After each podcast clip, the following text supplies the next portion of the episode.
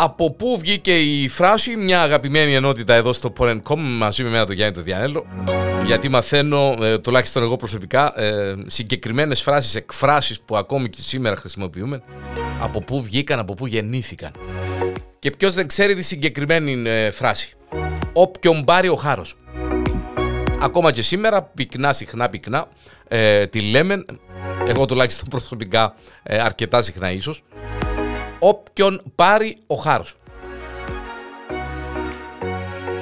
Μια ένδειξη αδιαφορίας για ίσως ε, ε, θύματα ε, που μπορεί να προκύψουν από συγκεκριμένες πράξεις μας ή και όχι μόνο.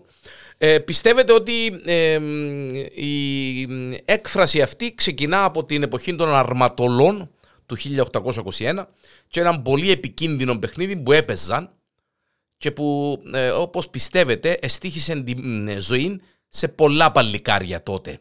Συγκεκριμένα έπαιρναν μια κουμπούρα γεμάτη, έναν όπλο ρε παιδί μου το, τότε του 1821, εσηκώναν τη σκαντάλιν της, ήταν το στυλ του όπλου η κουμπούρα έτσι ονομαζόταν, ε, εσηκώναν τη σκαντάλιν της, ακουμπούσαν όρθια την κουμπούρα πάνω σε μια μπέτρα, ίσα και ένας από όλους με μια σειρά ε, ορισμένη και συγκεκριμένη, την στριφογυρνούσε με το δεξί του χέρι όσο πιο γρήγορα μπορούσε. Ενώ η κουμπούρα περιστρεφόταν, τα κλεφτόπουλα, καθισμένα ολόγυρα σας παρακαλώ, ετραουδούσαν. Τέλος, η κουμπούρα έπεφτε πάνω στην πέτρα και έπαιρνε φωτιά. Όταν δεν έπιανε φωτιά, την έπαιρνε ο διπλανός και άρχιζε με τη σειρά του να τη στριφογυρίζει μέχρι το ποθητόν αποτέλεσμα. Η σφαίρα συνήθως έπαιρνε κάποιον από όλους. Όταν όμως δεν χτυπούσε κανέναν, έφευκε ε, ξιστά ε, δίπλα από έναν παλικάρι, έλεγαν ότι αυτό ήταν το θέλημα της μοίρας. Το κλέφτικο αυτό παιχνίδι το απαγόρευσε ο Κολοκοτρώνης με αυστηρότατες σας παρακαλώ διαταγές, διότι δεν ήταν λίγα τα παλικάρια τότε που έχαναν τη ζωή τους εξαιτίας αυτού του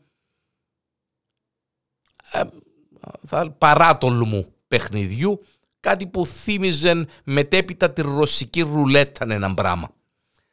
Δεν με νοιάζει για τα τομάρια σας, έλεγε ε, συγκεκριμένα ο Θεόδωρος Κολοκοτρώνης, αλλά για τον παρούτιν που χάνεται άδικα.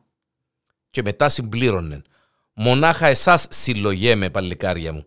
Δοξασμένος είναι ο θάνατος πάνω στη μάχη, όχι όμως και στα καλά καθούμενα. Το παιχνίδι αυτό χαρακτηριζόταν με τη φράση όποιον πάρει ο χάρος.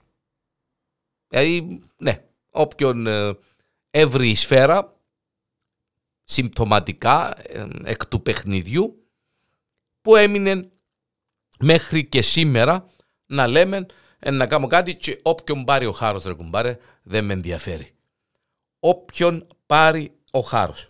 Από το 1821 και από το πιο ίσως παράτολμο παιχνίδι που έπαιζαν ε, οι αρματολοί και οι κλέφτες τότε.